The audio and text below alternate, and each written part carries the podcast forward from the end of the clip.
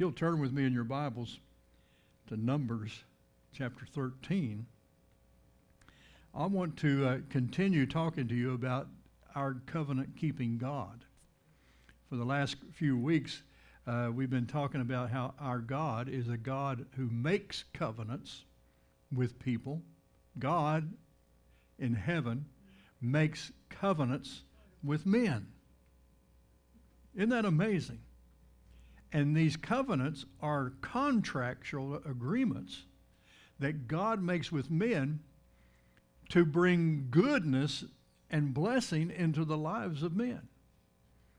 God does not come into a contract with us uh, mafioso style, you know, put a contract out on us. God doesn't put a contract out on us. He makes contracts with us. God wants to be in he wants us to be in agreement with him. And he has gone to great great lengths to uh, uh, uh, get m- mankind to come into agreement with him so that he could bring salvation, redemption, and blessing into the lives of humankind.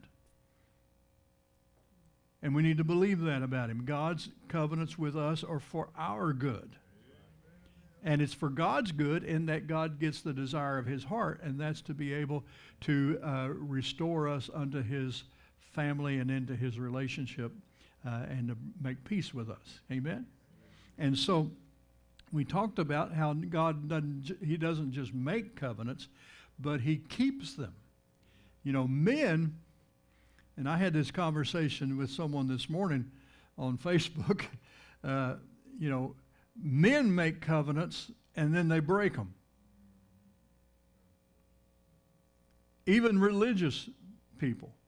Religious people will make covenants, you know, like the covenants that were made in the founding of this country when our forefathers says we, we, we plant the, flag of Christ on, the, uh, on this continent, and our purpose in being here is to preach the gospel to the inhabitants of this land and and to preach the gospel into all the world. And uh, they, we make this our solemn oath and our, our, our covenant with God in, in His name.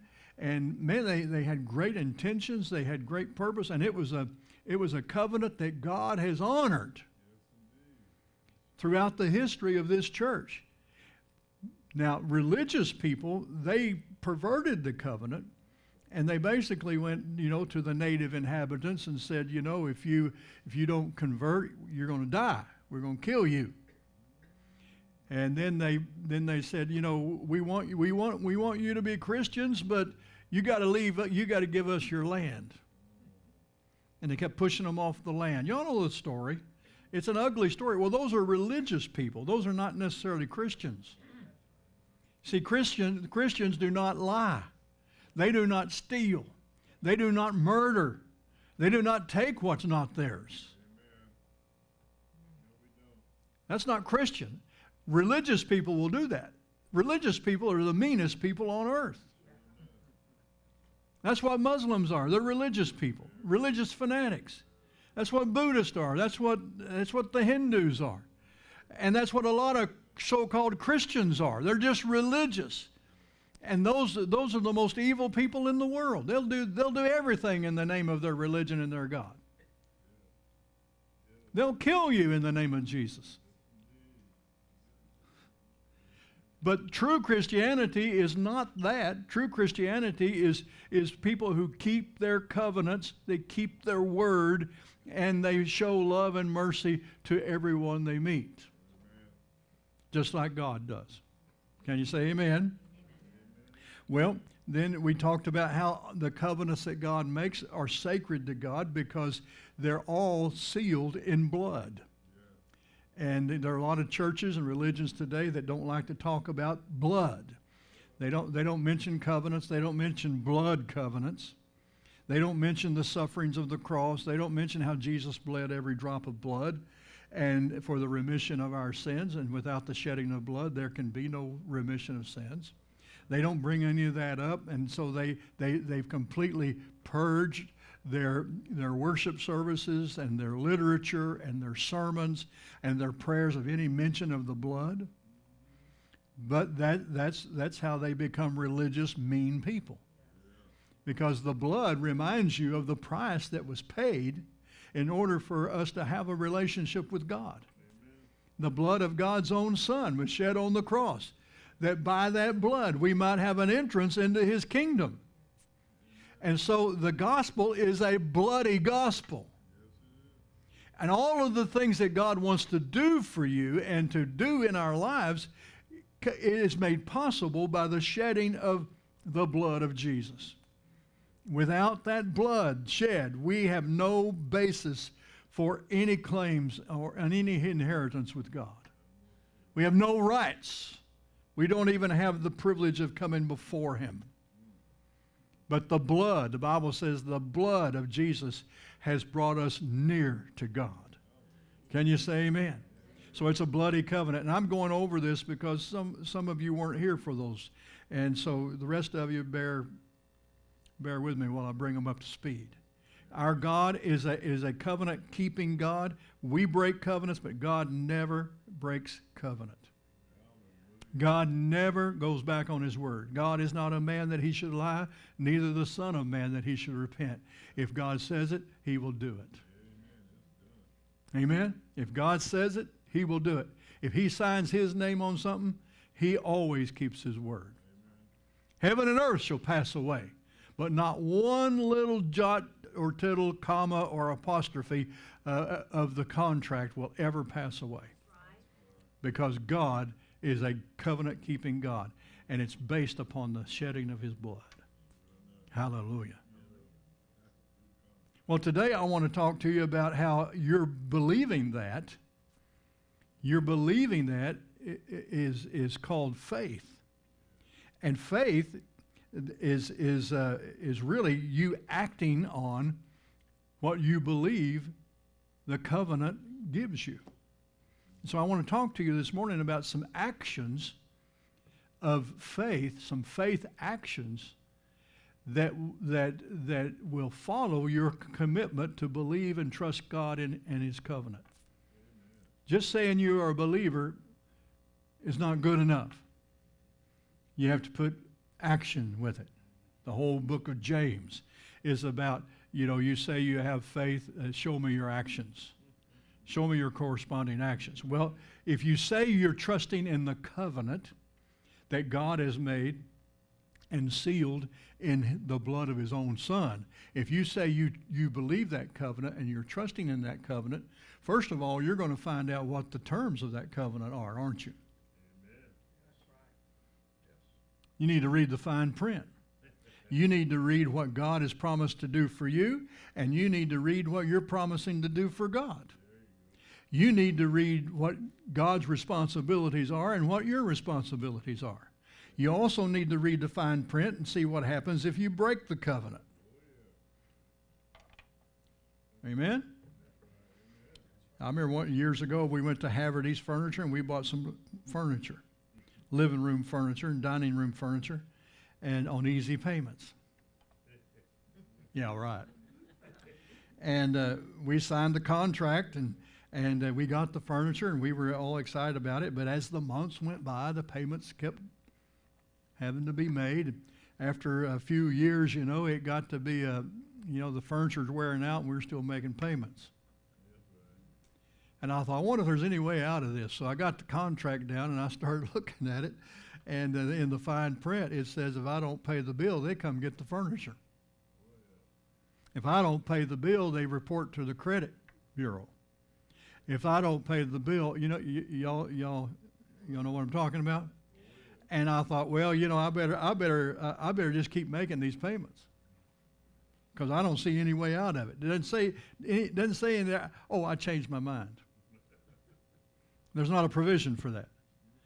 You know, once I signed my name to that Haverty's contract, I agreed to pay them $27.95 a month for the next five years. And that bought a whole lot more furniture back then than it does now. But boy, that $27.95 a month, that was hard. But we paid it, paid that furniture off, and gave it away. Time we got through paying it off, uh, no one else wanted to buy it. We just had to give it away. Well, in Numbers chapter 13, it talks about uh, uh, uh, one of the actions, one of the faith actions involved in um, in being a covenant partner with God. And I just want to read one verse there, Numbers 13:30 says, Then Caleb quieted the people before Moses and said, Let us go up at once and take possession, for we are well able to overcome it. I think one of the first things we need to do when we uh, come into covenant with God and put our trust in God's agreement that He made with us through the shedding of Jesus' blood is we need to rejoice. We, we need to rejoice in this deal that we have with God. It's a happy day, folks. It's a happy day when God has made a way for us to share in His power, His authority, and His great riches. Amen? It ought to cause rejoicing. And, you know, say, well, why did I read this about Caleb? Well, you need to understand Caleb was one of 10 spies that was sent into, the, into, into Canaan to spy out the land. And, uh, and they're getting ready, you know, for the Israelites to cross the Jordan River and possess the land that God had given to them. God had already said, I've given you the land with all of its milk and honey and vineyards and houses and cities and you're not going to have to build a house you're not going to have to build a city you're not going to have to do any any uh, planting you're not going to have to do anything because you're just going to walk right in and take it.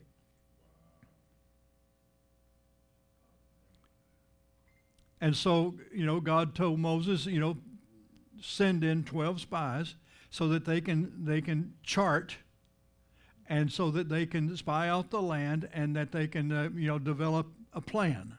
It was basically uh, to develop a strategy for taking the land. And so they go in and they see that everything God said about it was true.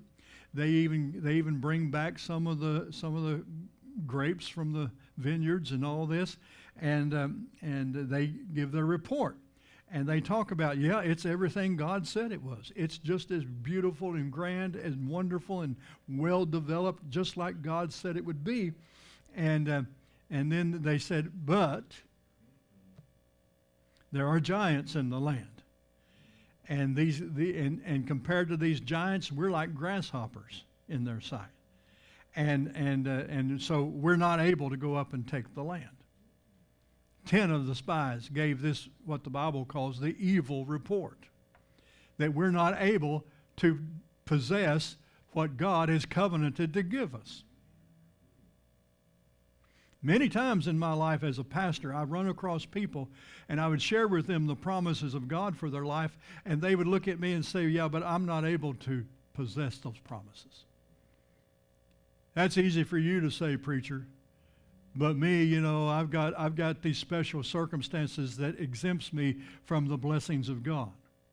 And I'm not able to believe God like you believe God. I've even had relatives tell me, you know, Ronnie, you know, and they don't, they're not saying that in reverence. They're saying that because they grew up with me. Ronnie, that works for you, but it doesn't work for me. That's an evil report if God has promised to give you certain things based upon his covenant, and you say, I'm not able to possess that, then that's considered an evil report. And it provokes God. You'll read, you'll read in the Hebrews how God, God calls that the day of provocation in the wilderness, where they provoked my wrath. But there were two guys there, Joshua and Caleb, two of the 12 spies that had a different report. And Caleb's, uh, we quoted here, where Caleb says, Let us go up at once and take possession, for we are well able to overcome it. How did he know? This is a 40 year old fella that uh, had witnessed the deliverance from Egypt, the 10 plagues. He had witnessed the crossing of the Red Sea on dry ground. He witnessed how the sea came back together and drowned the Egyptian army in the ocean. and he'd witnessed God opening up the rock to provide water and to drink, and God providing uh, a cloud by day to give them shelter and from the heat, and fire by night to warm them up, and uh, how God had provided manna in the wilderness and all these things. I mean, he had witnessed all these things, and uh, and he didn't forget that, and he remembered that God is a God who does what He says and takes care of His own, and on basis of that, he rejoiced when he saw the the, the promised land, when he saw his inheritance, when his eyes began to focus in on the mountain that was going to be his, he got all excited about it.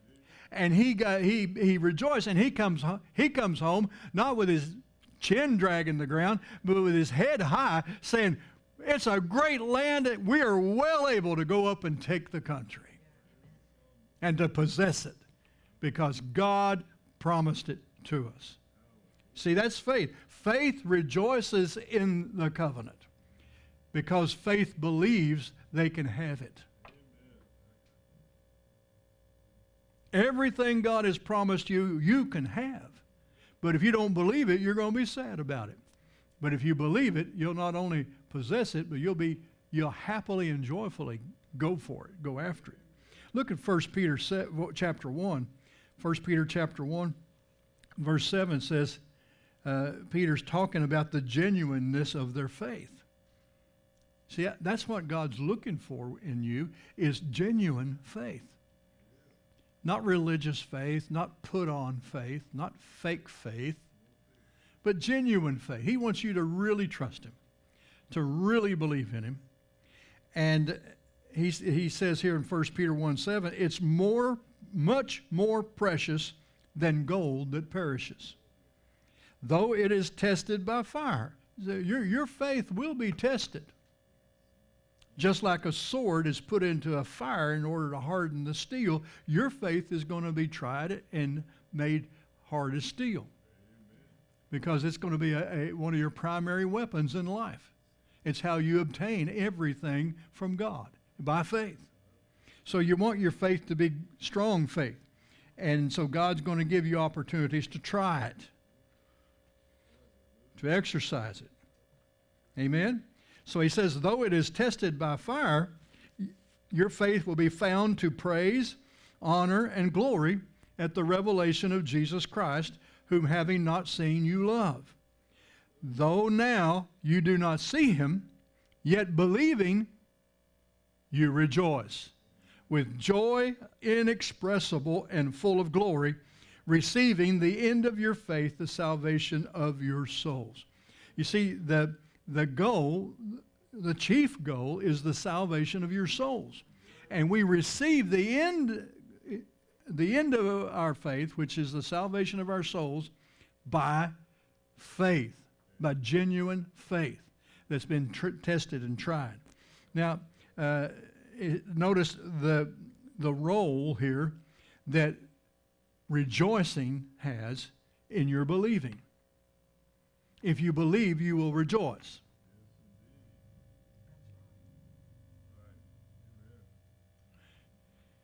I've been around Christians all my life, and rejoicing Christians are in the minority.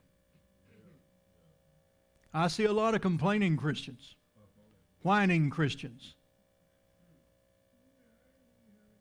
Christians that blame God, that blame the devil, you know, blaming Christians, whining, crying. A.L. Williams called them dad-gum crybabies. Those of you who knew who A.L. Williams was. He was a coach, football coach. And he, he told his boys, he said, he said, you're, you're, you're not going to complain. You're not going to whine. We're going to go out there and we're going to win. You see, winners don't complain. Winners don't cry. Winners don't whine. Winners don't doubt. Winners believe. And so when they come on a field, they come on the field expecting to win. And you can tell by the way they run onto the field whether or not they're expecting to win. Amen. And then when they do win, they, they rejoice and get penalized for celebrating too much. Wouldn't be that Christians were like that. That we entered every church service, every uh, endeavor in life with rejoicing and anticipation that because I have a covenant with God, I cannot lose. I'm the winner here. In this conflict, whatever it might be, there are going to be losers and there are going to be winners. And we are the winners. Amen. There are a lot of things going on in our country today and in the world today that look bad, that sound bad, that are bad. They stink to high heaven. We're living in the age of, of uh, the revelation. Amen? Where all the evils and all the wicked things that people are doing and have been doing for you know decades are coming to light. God's exposing the wicked He's exposing those who appeared to be righteous but were corrupt to the bones. Some of our former, quote, heroes have turned out to be villains. We're finding out that many of our institutions have been so corrupted they need to be, they need to be shoved into a deep hole and buried.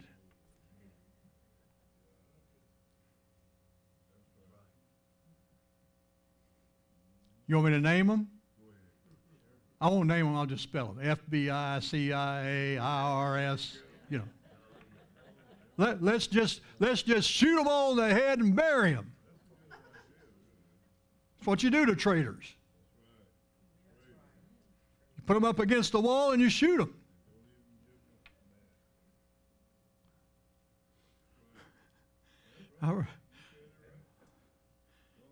Praise God. What a sight.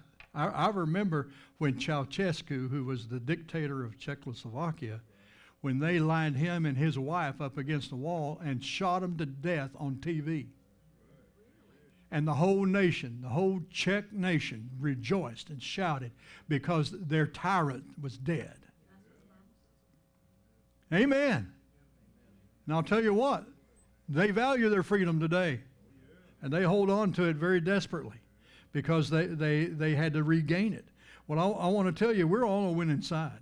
No matter how bad it looks, we need to rejoice because we have a covenant with God that He keeps and that cannot be annulled or done away with because it's sealed in the eternal blood of Jesus Christ. Those are shouting words. No wonder we can say, we're well able to go up and take the country. In our case, it's the United States of America. We've got friends that'll be watching this video. In their case, it's Kenya or Nepal or Russia. You know, I get more views from Russia than I do anywhere else. Never even been there. I don't know who you are in Russia, but God bless you. Amen. And God bless your country. Because there are people, there are Christians all over the world that would just love to come to the United States. I mean, they, they would rather come to the United States than go to heaven. And they'll come one way or the other, right? They're coming across the border illegally. Many are coming legally because the United States is a wonderful place to live. Why? Because it's established on covenant. And God has been involved, and God has helped make this a nation worthy of wanting to come to. But then there are many others who have a love for the, their country and a commitment for the country they're living in that wouldn't come, they wouldn't leave their country if you offered them a house in Malibu. Because they are committed to their own country and their own people, and they love their country. Well, God bless them because they have a covenant with God that will help bring about revival and salvation and redemption for the nation they live in, whether it be the Philippines or Nepal or Kenya or Honduras, all over the world. There are believers that have, their only hope is the hope they have in God. But that's enough. I'm telling you, that's enough. Because God plus one is the majority. You be the one. Amen? Uh, I like Philippians 4.19. I'm going to throw it in here. I don't know if it fits or not.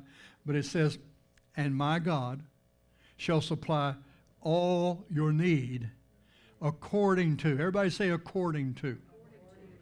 According to his riches in glory by Christ Jesus.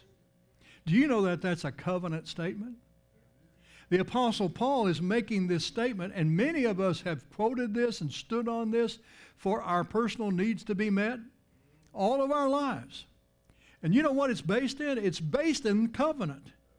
Because God said in the covenant that whatever I have is at your disposal. Whatever you need will be supplied. If you don't have it, I will provide it. God has said that. And he sealed it in the blood of Jesus Christ. So when Paul said, My God shall supply all your need according to his riches and glory by Christ Jesus, that's a covenant statement. And I don't believe Paul was saying this with a sad heart. I believe he was saying it in a rejoicing spirit. Amen.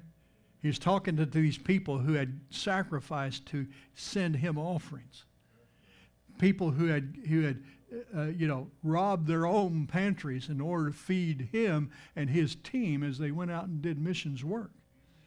And Paul is telling them, he said, he said, I, I, appreciate you. I thank you for your sacrifice. But he says, I want you to understand that God's not indebted to you. God's not going to be indebted to you. Everything you've given to me, God has sworn to give it back to you, pressed down, good measure, shaken together, and running over again. Amen. My God, my God, my covenant keeping God is going to supply all your needs. All of them. That's a rejoicing faith statement. Well, you see, if you believe that, then you're going to act accordingly. Amen. When you hear about, you know, some uh, some Christian village in Pakistan getting burned to the ground by radical Muslims who came in against them because of their faith, burned their houses and destroyed everything they had, and you hear that there's an opportunity for you to give to them, like this church did last week, then you'll rejoice. You see, I, I, didn't, I didn't take up an offering for it. I just, I just told you. We had, we had some money in our missions fund. It was actually in there for my next missions trip. But I took half of it and sent it to Pakistan. I, I didn't come to you and squeeze it out of you. I just, I, well, we've got some in the bank. It's just sitting there. It's just sitting there waiting for me to buy a plane ticket with it to go to the mission field. And, and I'm thinking, well, I'm not going this month. I'm not going next month. So I just said, well, I'll send, I'll send $500 to Pakistan. Well, you may think, well, that's not much money. Well, then why did it make me so happy to do it? Amen. I, I, didn't. I didn't do it thinking, "Oh God, you know, what are we going to do now?" I, I just I heard about the need through our missionary, and I just I said, "Well, the money's in the in there. The people gave the money. The people gave the money for missions, and I have the discretion. And, and so I didn't even call a church meeting. We didn't vote on it. I just wrote a check. Well, actually, I didn't. I PayPal'd it to them. Sent it to the Philippines. It went, it went to Pakistan by way of the Philippines well, Pastor, didn't you have to, you had to pay the fees twice? I know, so I added more to it. I didn't even make them pay the fees. How can we do things like that? And how can we do things like that and rejoice in it? Because we know that God is not going to be indebted to us.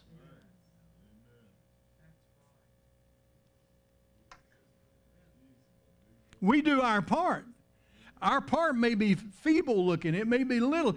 It's nothing, it's a drop in the bucket compared to what's needed.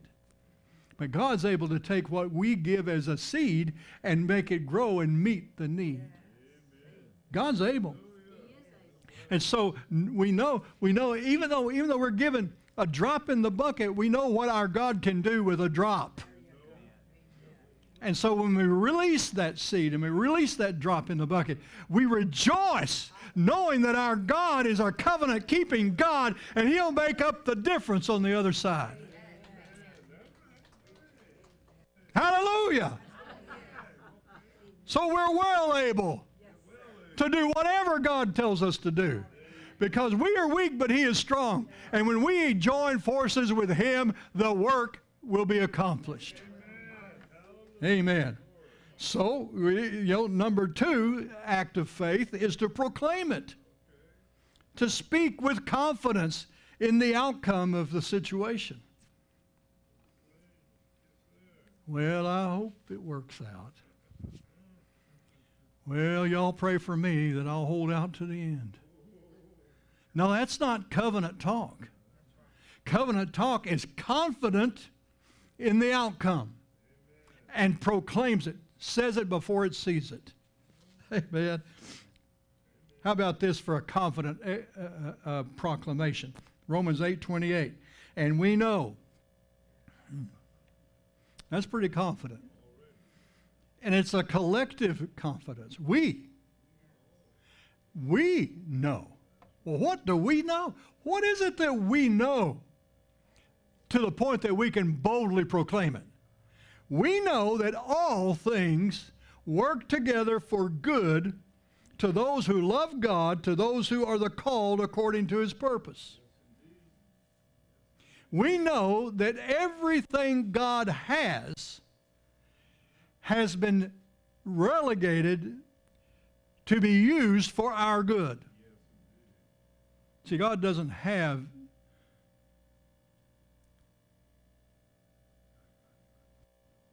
a lot of things that we attribute to Him. God doesn't have any cancer. He, God does not have COVID 19. Doesn't have it, never will have it, doesn't need the uh, an inoculation. God doesn't have murder, rape, things like that. So he's not talking about those things.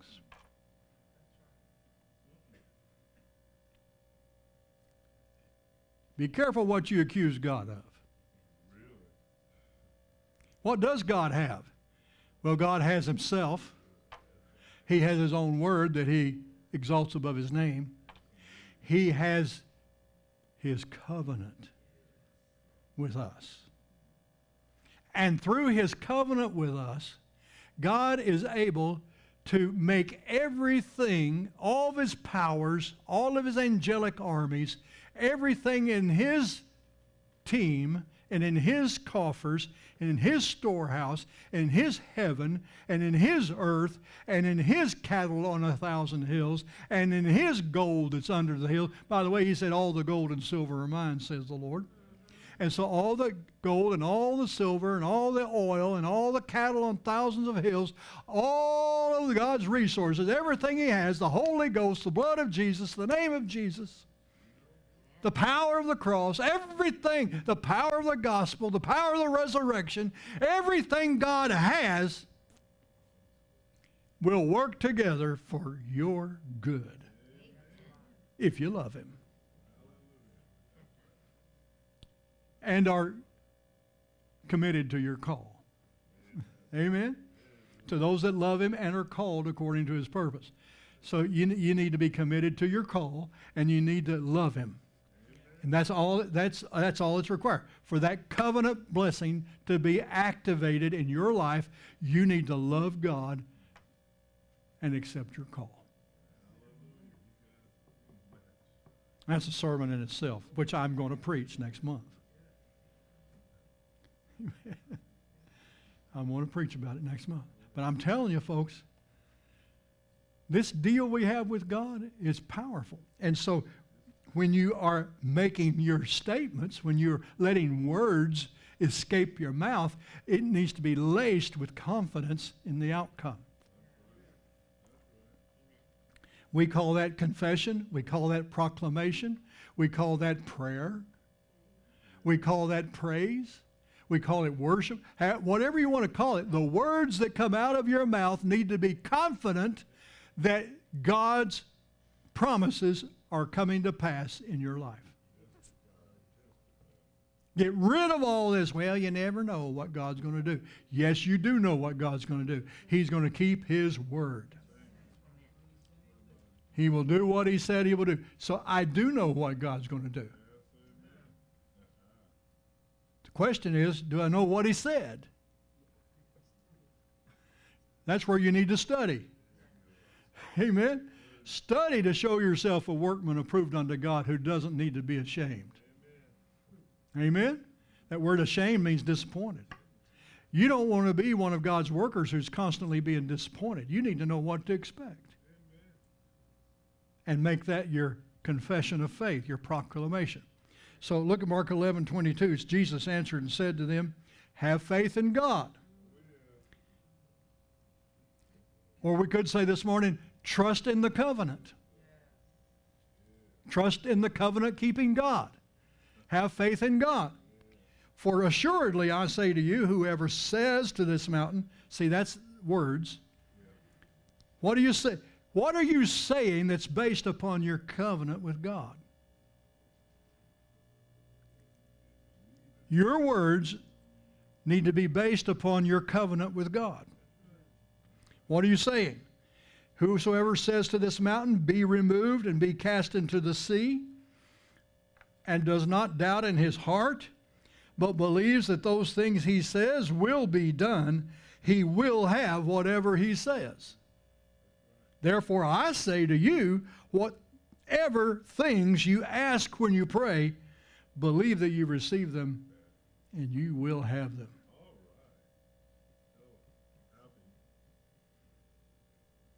Now, before you start doubting this, I'm just reminding you in this Bible I'm reading out of, those letters are red. You better, you better pay attention to who said it before you start saying, I think that's impossible. I think I, I think I don't think it's possible for me to say to a mountain, "Be removed," and that mountain just going to get up and go into the sea. Well, you may not think that's impossible, but Jesus sure didn't think it was impossible because he said it. And by the way, he was pointing at a literal mountain.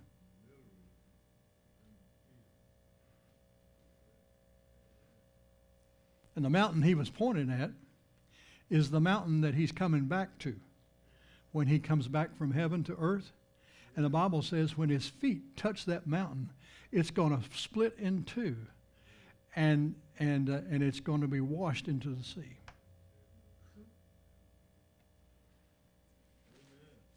So the very mountain Jesus is pointing at when he makes this statement is slated for and prophesied to be removed and be cast into the sea. Read it. It's there in the Bible. If God told you something's possible, don't you tell him it's impossible. What did he say about that? All things are possible to him that believeth. And then another place he said, with God, all things are possible. Amen. Well, yeah, I believe God can do anything. No, that's not what he said. He said, with God, all things are possible. Who are you with?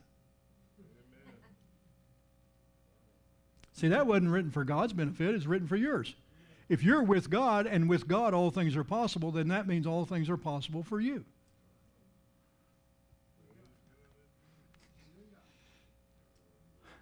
And so when you begin to speak, you need to speak with that conviction that I can do all things through Christ which strengtheneth me. Amen. Amen. Philippians 4:13. I raised my kids on that verse. And I told them, I said, don't ever say you can't. Because this says, we, this says all things are possible.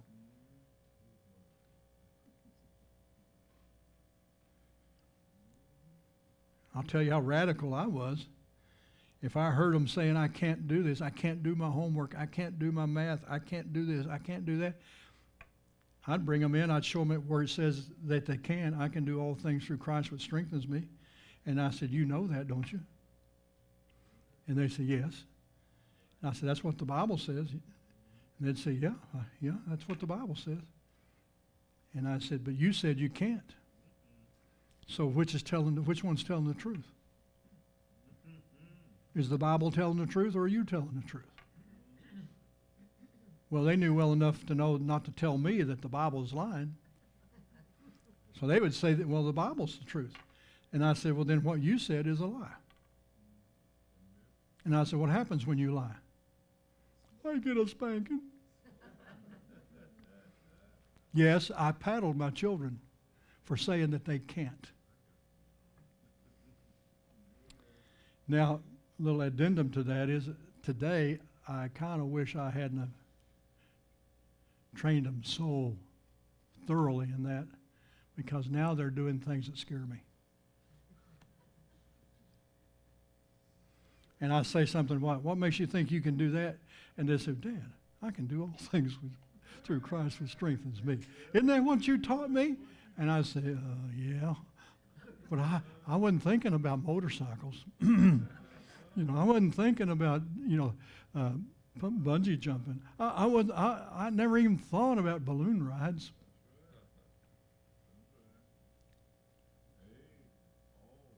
They're doing things that I, I never had the nerve to do because they got it firmly ingrained in them that they can do all things through Christ, which strengthens them. And so that's their confession. Anytime they come up against a problem, they, they are, both of my children are tremendous problem solvers for the people they work for, for themselves, because they just stay with it and stay with it until it's solved because they believe they can do all things through Christ, which strengthens them. When a lot of people just say, man, I'm just not technologically advanced enough to figure this one out. My kids don't do that. They just go at it, go at it, go at it, go at it until they figure it out.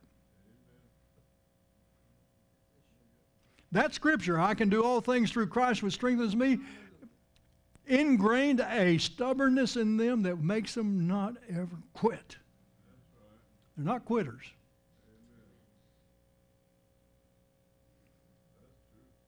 Amen. So you ask you ask them anything, you know what, and, and just listen. They may not say those words, but you just listen to their to their proclamation, and it'll be filled with the confidence that they can do what God said they can do. And that needs to be true of all of us, no matter how hard it is. We were reading about George Washington in the Valley uh, Valley Forge during that horrible winter when those guys were, you know, their clothes were wearing out, they did, their shoes were wearing out. Every place they went, they left a trail of blood in the snow.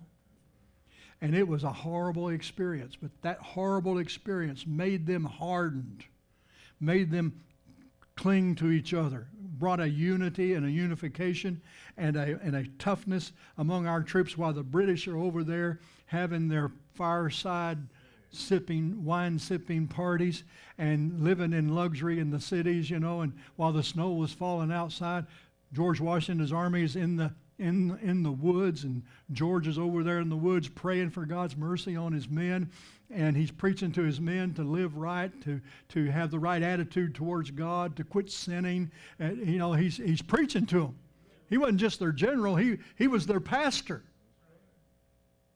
And they became so tough and so hardened that they wore the British out.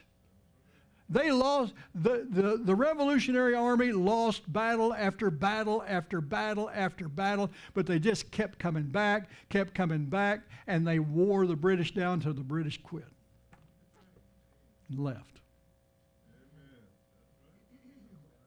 in the midst of hard times and tough times, you need to let your proclamation be, We will win. Why? Because we have a covenant with God. Amen. Praise the Lord. And the next thing we need to do uh, is to exercise faith in the covenant is to advance. Always, always advance. Be determined that you're going to keep going forward.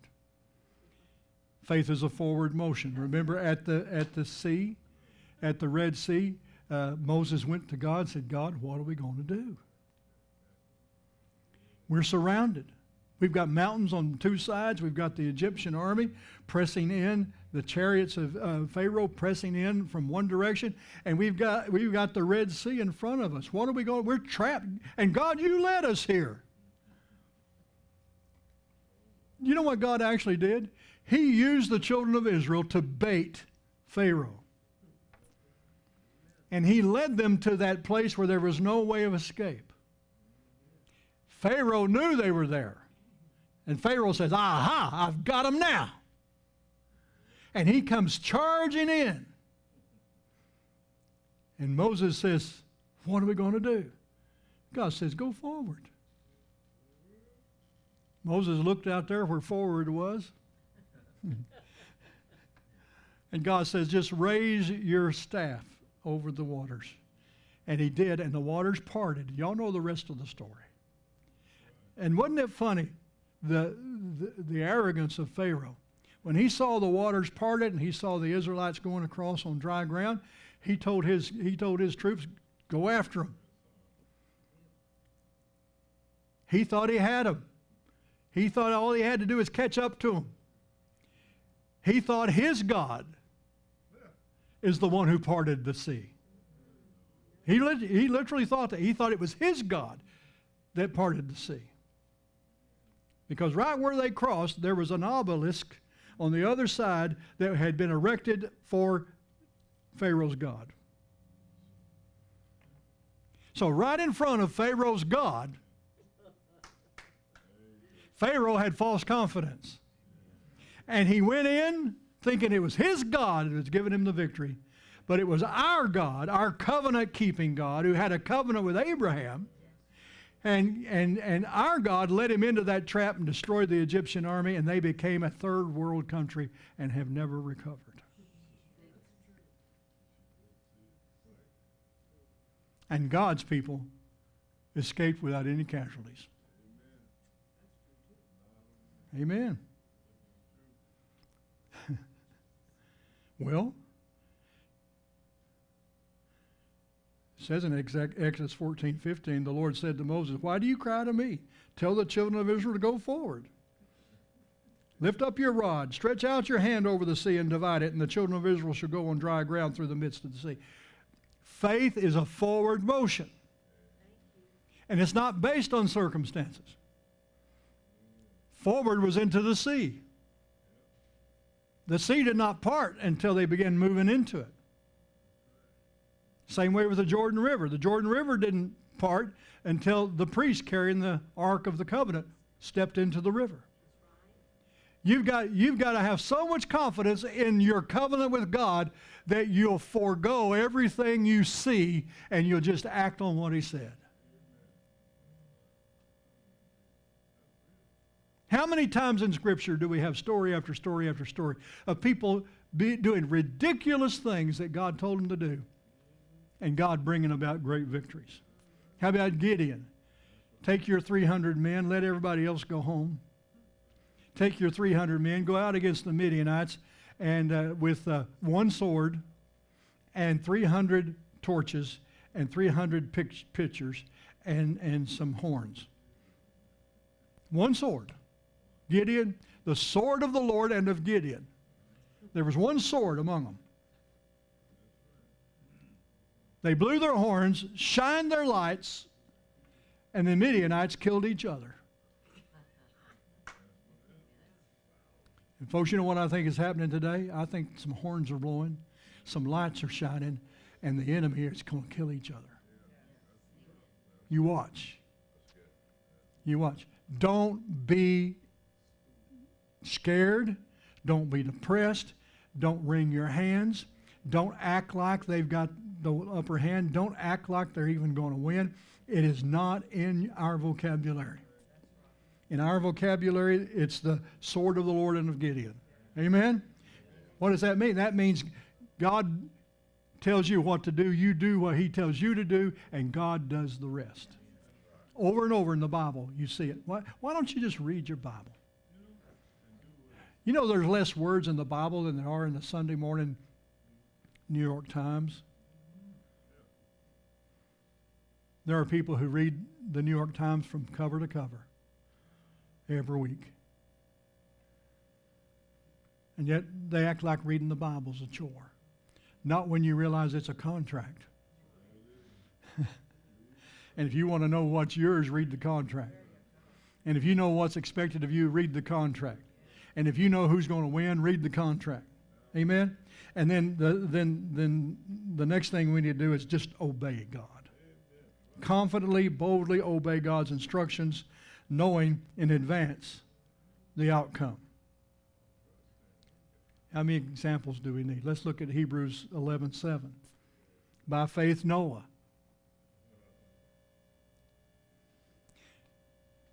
Live your life with the goal that your name will always be associated with faith. Notice it says, by faith, Noah, not by fear, Noah. God said, I'm going to destroy the world.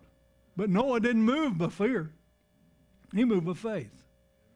By faith, Noah, being divinely warned of things not yet seen, moved with godly fear. And that's not afraid, that's reverence. That's respect. He had respect and reverence for God. That's what godly fear is. So he's moving by faith, not by being afraid, even though God warned him of what was coming. He prepared an ark for the saving of his household, by which he condemned the world and became the heir of righteousness, which is according to faith. Amen? Noah saved the human race by obeying God. It took him over a hundred years to build that ark. It took Caleb 40 years in the wilderness. Can you imagine Caleb waiting for his generation to die out? He's walking around the camp. Oh, man, there's five left. And I imagine he entertained the idea of helping them along. Because Caleb never lost his enthusiasm, never lost his confidence that they could take the land. Because as soon as the go word was given, Caleb comes to Joshua and says, Joshua, you remember that mountain where all the giants live? I want that mountain. Give me that mountain. And Joshua said, Go get it. And Caleb, at the age of 80 plus years, went out there and took the mountain that was inhabited by those giants. Him and his girls. And gave, he gave his daughter an inheritance. Hallelujah. So if you don't quit, you will inherit. Amen. I bet his daughters were happy that he was their daddy. Amen. Because that, that, that land was the best land in all the land, and the reason the reason the giants possessed it is because they took it from all the little guys. So it was the primo land in all of Canaan. All Caleb wanted was to take it, to possess it. As soon as he got it, he gave it to his children. His dream had come true. Amen? It may take us 40 years, but if we don't quit, we will win. We will get it. Amen? Praise God. Hebrews 10:35 says, "Do not cast away your confidence, which has great reward, for you have need of endurance." Everybody say endurance. So that after you have what? Done the will of God. You got to obey. After you've done the will of God, you may receive the promise. See, don't quit until you cross the goal line. And we will get there because we have a covenant with God. God has said, I'll help you get there. I'll help you possess your inheritance. You know what your ultimate inheritance is? I read it last week. God Himself. God, God has declared that He Himself is your inheritance. How many of you want to possess God? you want to get your inheritance. You know what that means? That means God Himself and everything He has is your inheritance. But you need to act out your faith. You need to shout. You need to rejoice. You need to go forward. You need to obey. And you need to, you need to believe and expect a good outcome. Amen? I've been in the ministry all my life. I mean, I was pastoring when I was a teenager. I wasn't pastoring a church, but I, I, looking back on it, I realized I was pastoring people. I remember I was a teenager, people, couples would come to me and ask for marital advice. And I wasn't even married. I didn't have a girlfriend. They'd come to me asking for marital advice. Well, what could I do? What did I know? You know what I did? I'd open the Bible. Let, I know the Bible says something about it. Let's, let's read what the Bible says about it. And we'd get in the Bible. We'd, we'd, first place we'd go is the book of concordance. And we'd look up scriptures and we'd find out what the Bible said about love and marriage. And we'd read it together. I remember one time we were sitting in the nursery at the church. I had nursery duty. And I finally worked and got all the kids sleeping. I sang to them, they all went out. They're lying in the cribs. And here comes this couple, this young couple, married. And they start talking to me, and we start reading the scriptures, and we start praying. And God healed their marriage, and just, they're still married today. That was 55 years ago. And I was just a teenager. Well, what do I know? I knew, I knew God.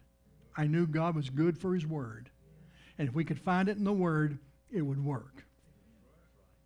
When I first started pastoring, I was 21 years old when I started pastoring my first church. I had a church full of problems. I didn't have a single mature Christian in the, in the congregation. They were messed up, confused, living in all kinds of sin and God dropped me right in the middle of them to be their pastor. They would come in for counseling and they would confess their sins, and my jaw would just fall open. I never heard that people did such things. I mean, I was just a church kid. I didn't know people would, had clubs where they'd throw their house keys in a, in, a, in a bucket and draw the house keys out, and whoever house key you drew out, that's who you went home with. And this couple in my church, they said, we did that for years. They called them swingers. And I said, You did what? They would confess the most horrible and wicked sins. And here I am, you know, first year pastor. What do you tell people like that? I'd grab that black book and I'd open it up and I'd say, somewhere in this contract, there's an answer.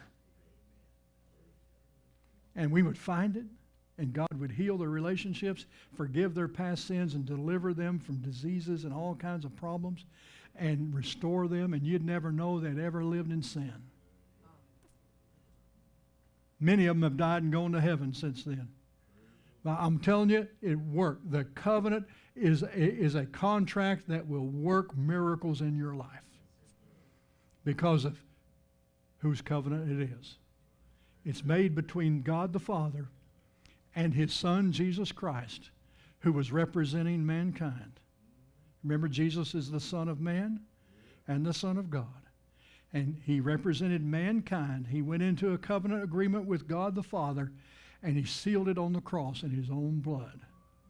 He rose again the third day and he became the executor of that covenant and he is, he, is, he is performing all the terms of that agreement today. And if you'll enter into it with him and be a believer and make that your basis for all your actions, the covenant will do wonders for you. It'll save your children. It'll bring your children out of homosexuality and lesbianism. Yeah. It'll save them from all the entanglements of the world because you have a deal with God. I remember my mother praying for her five children. Lord Jesus, you said in your word that if I would get saved, that not only would I be saved, but my whole house. My mother's gone on to heaven now, and so is my dad. But all five of their children and spouses and grandchildren are saved and serving the Lord today. All of us. All of us. It didn't start out that way. Some of, some of my siblings had problems. I, I was the good one. You know, but some of my siblings struggled and stumbled out of the gate. But today, they're all serving God. Today, they're all active in kingdom work. Amen. Why? Because my mama knew she had a deal with God. And she would call him on it. Amen. Bow your head with me right now, and we're going to pray. Hallelujah. You need to go forward. You need to advance. You need to press toward the prize. There's a lot of scriptures I could have read. Paul said, I press toward the mark of the, of the prize of the high calling of God in Christ Jesus. He said, I don't consider myself to have arrived, but I'm pressing forward. I think sometimes we become weary in well doing as Christians and we quit pushing, we quit, we quit pressing, and we start settling. And I think that's one of the disadvantages of getting older is the older you get, the more you settle. I used to have huge biceps and broad shoulders and big muscles in my upper body. And I've noticed last time I looked in the mirror, they settled. They settled down around my waistline. Why? Because I quit doing what it took to build those muscles. We can't stop doing good. We can't stop doing the right thing. Don't stop going to church. Don't stop reading your Bible. Don't stop praying. Even more. Do it. Do it even more, the Bible says, seeing that the days are evil. Do it even more.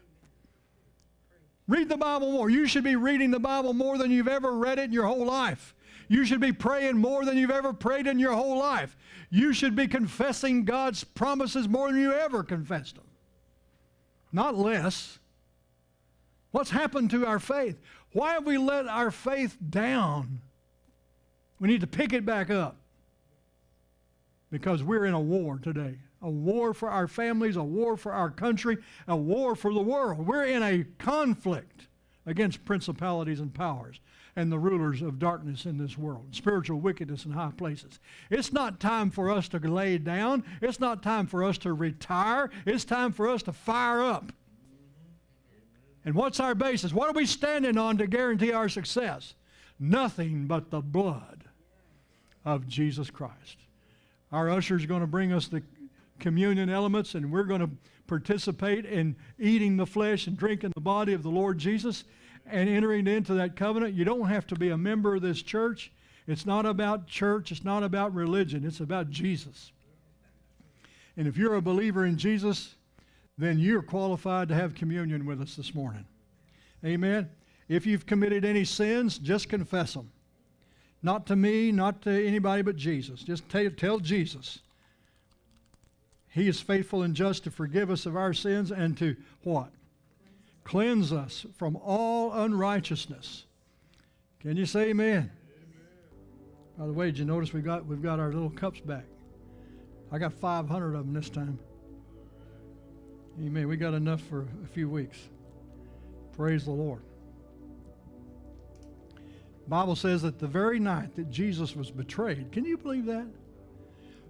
Judas had gone out to betray Jesus that very night, that very hour.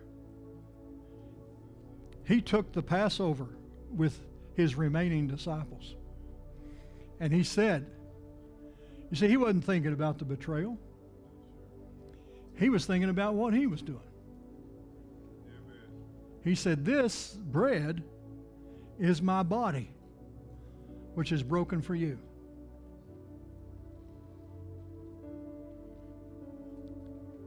Several years ago, I was at the church doing some work at the church, and I, I felt like I was having a heart attack. I was having all the symptoms. I told my wife, I said, if you'll lock up the church, turn out the lights, I'll go get in the car. And as soon as we can, you need to take me to the hospital. The hospital was a block and a half away.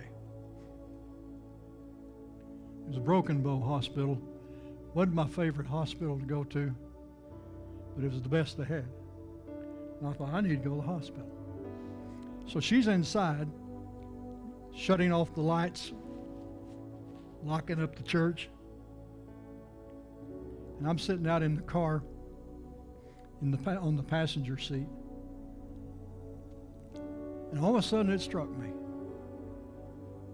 What am I doing? And I heard these words I have a covenant with God, sealed in the blood of his own son. And so I said it. I said, I have a covenant with God, sealed in the blood of his own son. And I just felt like I should say it again. So I said it again. I have a covenant with the Almighty God, sealed in the blood of his own son.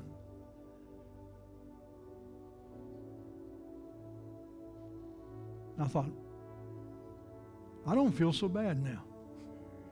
So I said it again, and I said it louder. I have a covenant with the Almighty God, sealed in the blood of His own Son. And I just said over and over, as loud as I could in that vehicle. By the time my wife got to the car, I said, Let's go home. I'm all right. And you know, I've never had an ache, a pain, or a twinge, or anything of that nature. Since then, it's been 40 something years. 30, been about 35 years.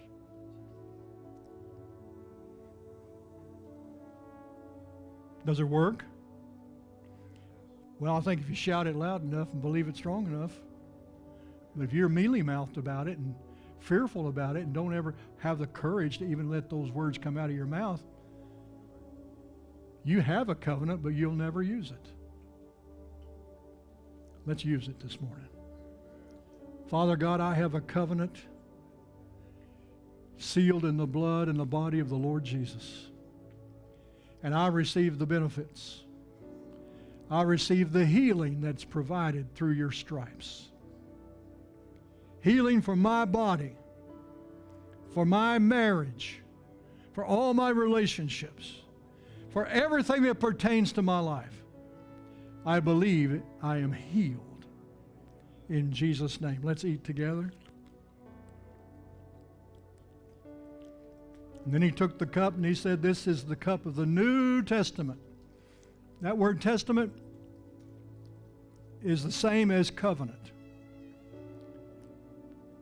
Old Testament refers to covenant, New Testament refers to testament. A testament is a, is a will.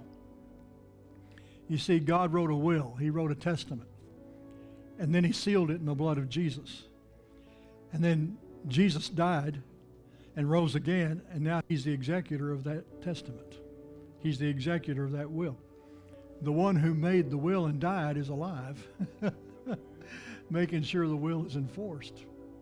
A lot of times, you know, people will make out a will and they'll die, and then somebody comes along after their death and changes the will.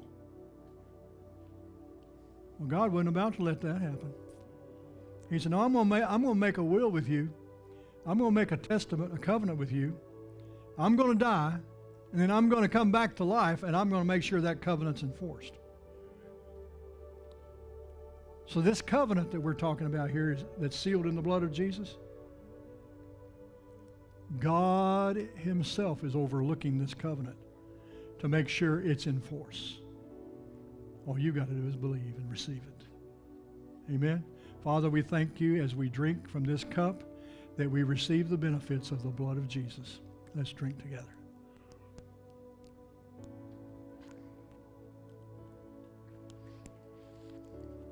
Amen. Can you say amen? Can you say hallelujah? Can you rejoice like it's so? Amen. It's the real deal. This is the real deal. Hallelujah. Hallelujah. This is real. Before we leave, I just want every head bowed and eye closed, and I just want to give everyone here an opportunity. If you came into this service this morning and you're not right with God, you do not have peace in your heart that everything is right between you and God. If you've never been saved, never been born again, I want to give you an opportunity this morning to leave here a changed person. I'm not going to embarrass you. I'm not going to humiliate you. I'm not going to have you stand up and everybody look at you. I just want to pray with you. So if you're here this morning and you fit that category, you want to be right with God, you want to be ready to go, just lift that hand and, and I'm going to pray for you before we leave. Nobody's looking around. I'm the only one that's going to see. Anybody here? Yes, sir. Praise God. I'll do you like my pastor used to do me. I see that hand, buddy. I see that hand. That means that means the world to me and to you too. Anyone else? All right, let's pray. Why don't we just all pray this prayer out loud? Heavenly Father, I believe in Jesus Christ. I believe He died for my sins. And I believe that He rose again. And I believe that Jesus is Lord in heaven and in the earth and in all this universe. And I accept Him as my Lord and my Savior. And I ask that you wash me and cleanse me of all my sins with the precious blood of Jesus. And I give my life to you. And I pledge to follow you and to keep your words. Help me, Lord, to live a life that you have for me. And I thank you in the mighty name of Jesus. And everybody said, Amen. Let's rejoice. Now believe. Now, now believe. If you prayed that prayer for the first time, second time, third time around, believe it this time. Amen. Believe that He heard you. Believe that He received you. And believe that He forgave you. Amen. Amen. Can you rejoice with us? Over one? Over one? Amen. Amen. Thank you, Lord. Thank you, Lord. Praise God. Well, I, I feel good. How many of you feel good? Amen. You're not going out of here depressed, are you? Amen. I want you to go out here rejoicing because you have you have a deal with God. Boy, have I got a deal for you. Amen.